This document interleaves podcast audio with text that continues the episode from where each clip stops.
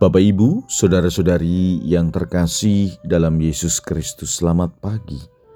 Salam bahagia dan salam seroja untuk kita semua berkah dalam. Bersama dengan saya, Romantoni Skarbito Pambuaji menyampaikan salam dan berkat Allah yang Maha Kuasa dalam nama Bapa dan Putra dan Roh Kudus. Amin. Hari ini Selasa 21 Februari dalam hari biasa pekan biasa ketujuh. Bacaan pertama dalam liturgi hari ini diambil dari kitab Putra Sirak bab 2 ayat 1 sampai dengan 11. Bacaan Injil diambil dari Injil Markus bab 9 ayat 30 sampai dengan 37. Pada suatu hari Yesus dan murid-muridnya melintasi Galilea. Yesus tidak mau hal itu diketahui orang sebab ia sedang mengajar murid-muridnya. Ia berkata kepada mereka, Anak manusia akan diserahkan ke dalam tangan manusia dan mereka akan membunuh dia. Tetapi tiga hari setelah dibunuh, ia akan bangkit. Mereka tidak mengerti perkataan itu namun segan menanyakannya kepada Yesus. Kemudian Yesus dan murid-muridnya tiba di Kapernaum Ketika sudah berada di rumah, Yesus bertanya kepada para murid itu, "Apa yang kalian perbincangkan tadi di jalan?" Tetapi mereka diam saja, sebab di tengah jalan tadi mereka mempertengkarkan siapa yang terbesar di antara mereka. Lalu Yesus duduk dan memanggil kedua belas murid itu.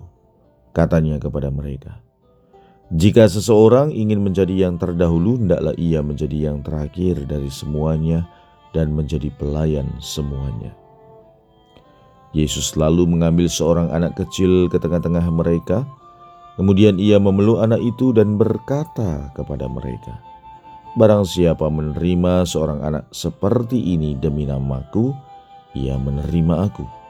Dan barang siapa menerima aku sebenarnya bukan aku yang mereka terima, melainkan dia yang mengutus aku. Demikianlah sabda Tuhan. Terpujilah Kristus. Saudara-saudari yang terkasih dalam Yesus Kristus, kalau kita menyimak dengan baik Injil hari ini, ada kontradiksi yang sengaja ditampilkan. Di bagian awal, Yesus mengatakan, "Anak manusia akan diserahkan ke dalam tangan manusia, dan mereka akan membunuh Dia."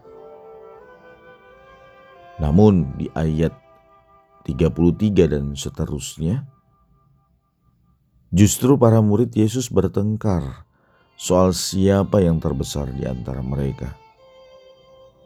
Sang guru berbicara tentang penderitaan, sebaliknya para murid berebut kedudukan atau jabatan. Maka benarlah kata-kata Yesus bahwa mereka tidak mengerti perkataannya namun segan menanyakan kepada Yesus. Kecenderungan bersaing untuk mendapat kekuasaan adalah habit manusia pada umumnya. Tendensi, pikiran, dan cita-cita serta perjuangan untuk raih kekuasaan dan pengaruh sering kali ditandai juga dengan gesekan, pertengkaran, bahkan saling menghabisi satu dengan yang lain. Dan inilah yang terjadi di antara para murid. Bahkan di suatu kesempatan ibu dari Yohanes dan Yakobus mempunyai pikiran yang sama.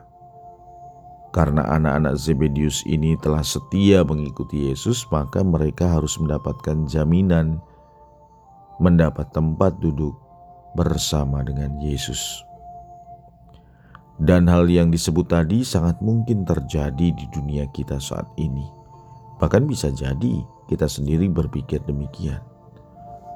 Situasi tersebut dimanfaatkan oleh Yesus untuk mengajarkan bagaimana sesungguhnya yang dikendaki oleh Allah, yakni menjadi pribadi yang rendah hati.